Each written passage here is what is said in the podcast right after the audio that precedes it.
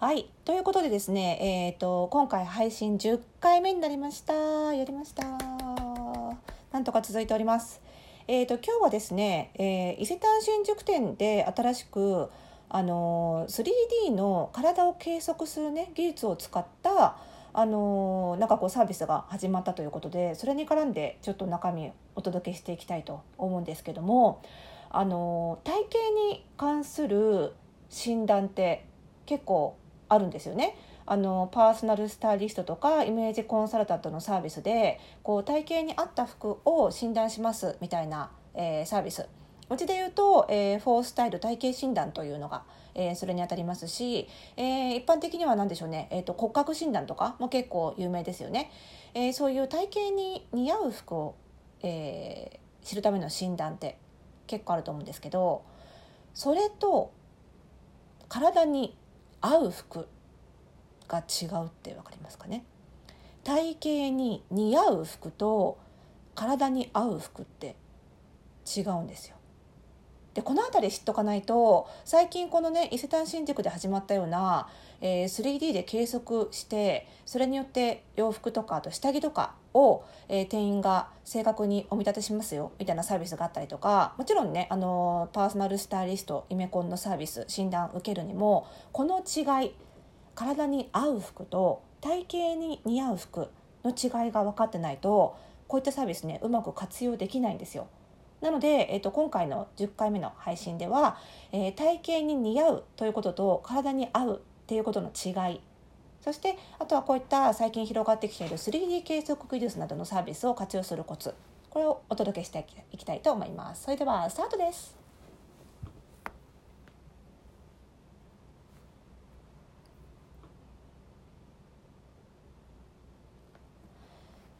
はい。ということでもうめんどくさいから言っちゃいますが今余計な効果音が入りましたよね。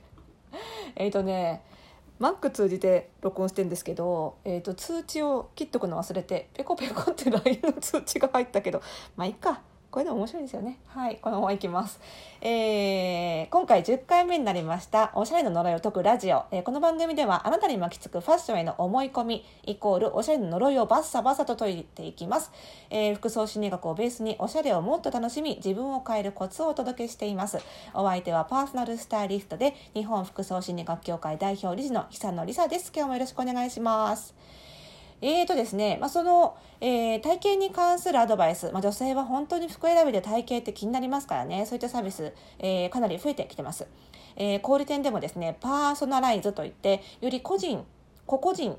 の違いに着目したおすすめなんていうのはかなりね注目されてますので、え今後もこういったサービス小売店でも、え増えていくかと思うんですけどもまずは初めにこういったサービスを使う時まあ、パーソナルスタイリストに頼むのもいいし、えーまあ、そういった特別なサロンに行ってもいいしあとはこういった小売店でね受けられる無料のサービスを選ぶにしても、えーまず知っておいていただきたいのが、えー体型に似合う服を選ぶことと体に合う服を選ぶことっていうのはまた別のことだよっていうことなんですね。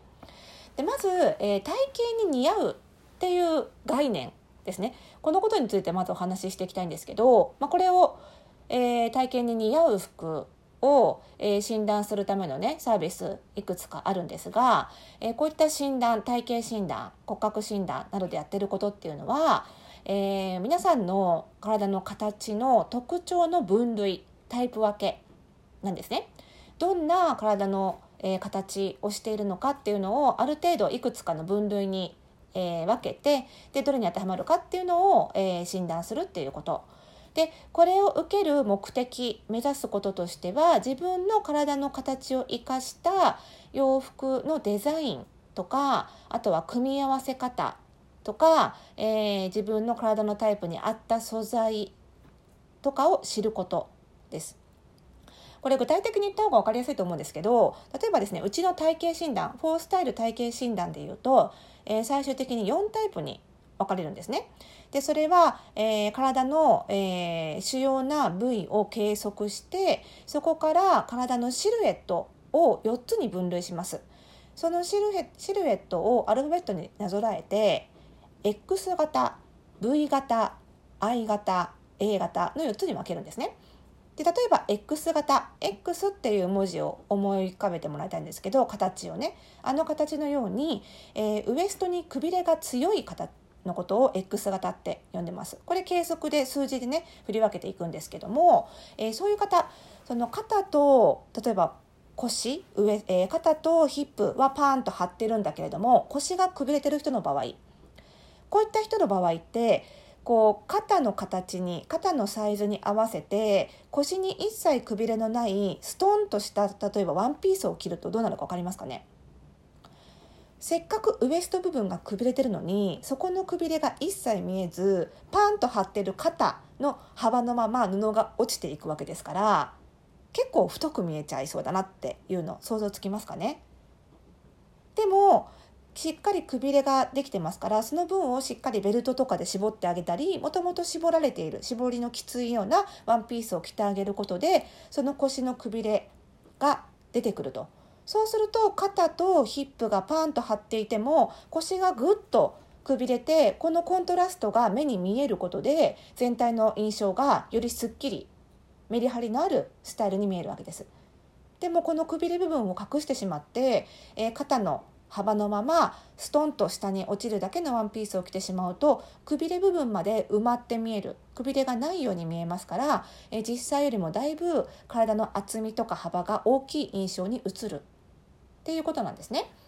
なので実際の着る服によって体の形が変わるわけではないんですが自分の体の形に合わない服を着るとそういった目の錯覚勘違いで体型が実際より悪く見えたり太く見えてしまったりすることがあるっていうことなんです。それを防ぐのが、ま体型診断とか骨格診断の目的です。これまではよく雑誌なんかで体型カバーって呼んでたような部類のことを目指すわけです。着痩せ目的だったり着太り防止だったりっていうところが主な目的になっていくわけです。しかしこの体型カバーとか着痩せ着太りを考える以前にそもそも論として買った服のサイズあなたは本当に自分の体に合ったサイズを選べていますかっていう問題があるんですね。この自分の体に合ったサイズを選ぶことこれが体に合う服ということです。つまり体型に似合うというのは自分の体のシルエットをきれいに見せる体型カバー的要素がある。服選びのこと。それには洋服のデザインとか素材が関係してきます。しかし体型に合う服というのは、えー、その買った服のサイズが自分に合ってるかっていうところが主な、え、問題になってくるわけですね。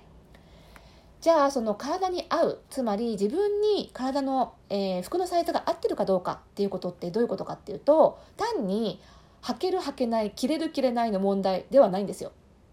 分かりますかね？各場所の寸法が自分の体に合ってるかどうか。例えばだから、えーと、ウエスト、まあ、ズボンパンツを想像してください、えー、ウエストとヒップがたとえ入っていて履けたとしましょう。でも履けていてもウエストはぴったりなんだけど自分の体のねウエストに寸法合ってるんだけどヒップの部分はブカブカってことよくありますよねこれ入ってるけどサイズは合ってないんですつまり同じサイズを選んでも各部位の寸法が自分の体に合ってるかどうかっていうのはまた別問題なんですよね。でこのウエストサイズとヒップのサイズ同じパンツでもこの関係性ってブランドによって違うんですよ。なので同じウエストサイズが6 0センチのものでもヒップが極端な話95に設定されているものもあれば80に設定されているものもありうるわけなんですね。なのでえヒップ80ウエスト60の人はどっちのブランドも入るけれどもより自分の体に合ったサイズが展開しているのは、えー、そのヒップ80ウエスト60のブランドなわけでヒップ90のブランドではないわけですよね。っていうふうに同じサイズ名 M サイズなら M サイズ9号なら9号って書いてあっても各部位の寸法って微妙にブランドによって違うんですね。でもっと言うと同じ M サイズでもそもそもウエストがみんな60かっていうとそうでもないわけですよ。ですのでその自分に単にこう一部位部分部分の寸法のバランスも違うし一部分のサイズだけとっても同じ M サイズ9号って表記でも違う可能性があると。ということはですよ。いくら例えばあなたは体型 X 型です。だからウエストを絞ったスタイリングをしましょう。もしくはウエストがくびれたワンピースで見ましょう。って言ってもそもそも肩とウエストとヒップの寸法が自分の体に合ってなかったら意味がないわけです。全然綺麗に見えない。なのでこう体型診断とか骨格診断でやることっていうのはまず自分の体に合った寸法の服を着ていることが前提でさらにウエストベルトマークするとより綺麗に見えますよとか裾広がりのシルエットを作るようなコーディネートにするとより綺麗に見えますよっていうことなので体に合う服と体型に似合う服選びで言ったらやっぱり体に合う服を選べていることが前提でのその上での体型に似合う服っていうことなんです。なのでいやあなたはやれ首周りにフリルがついてる方がいいついてない方がいい。以前の問題としてそもそも自分の体に合ったサイズを売ってるブランドを知ってますか？っていうことが結構大事なんですけどでもねここすっ飛ばしちゃう診断者が多いんですよ。サロンがすごく多いですね。でこの、えー、体に合った寸法っていうのはパターンといって服の型紙の構造を知らないとなかなかアドバイスができないのでなので、えー、よりこう専門知識違う専門知識が必要になるんですね。ですがここが大前提なのでまず、えー、体に似合う服の前に体に合う服が知らないのであればそれも一緒にアドバイスしてくれるかっていうことを、えー、ちょっと意識して、えー、サロン選び診断選びしていただきたいなと思うんですね。でこの体に合うと体型に似合うの違いが分かるとさっき言った、え伊勢丹なんかの新サービスもより活用しやすくなるので次回は続けてそのお話をしていきたいと思います。えー、ご質問などある方は番組概要欄にあります、えー、匿名で送れるマシュマロぜひ活用してみてください。それではまた次回の配信でお会いしましょう。さようなら。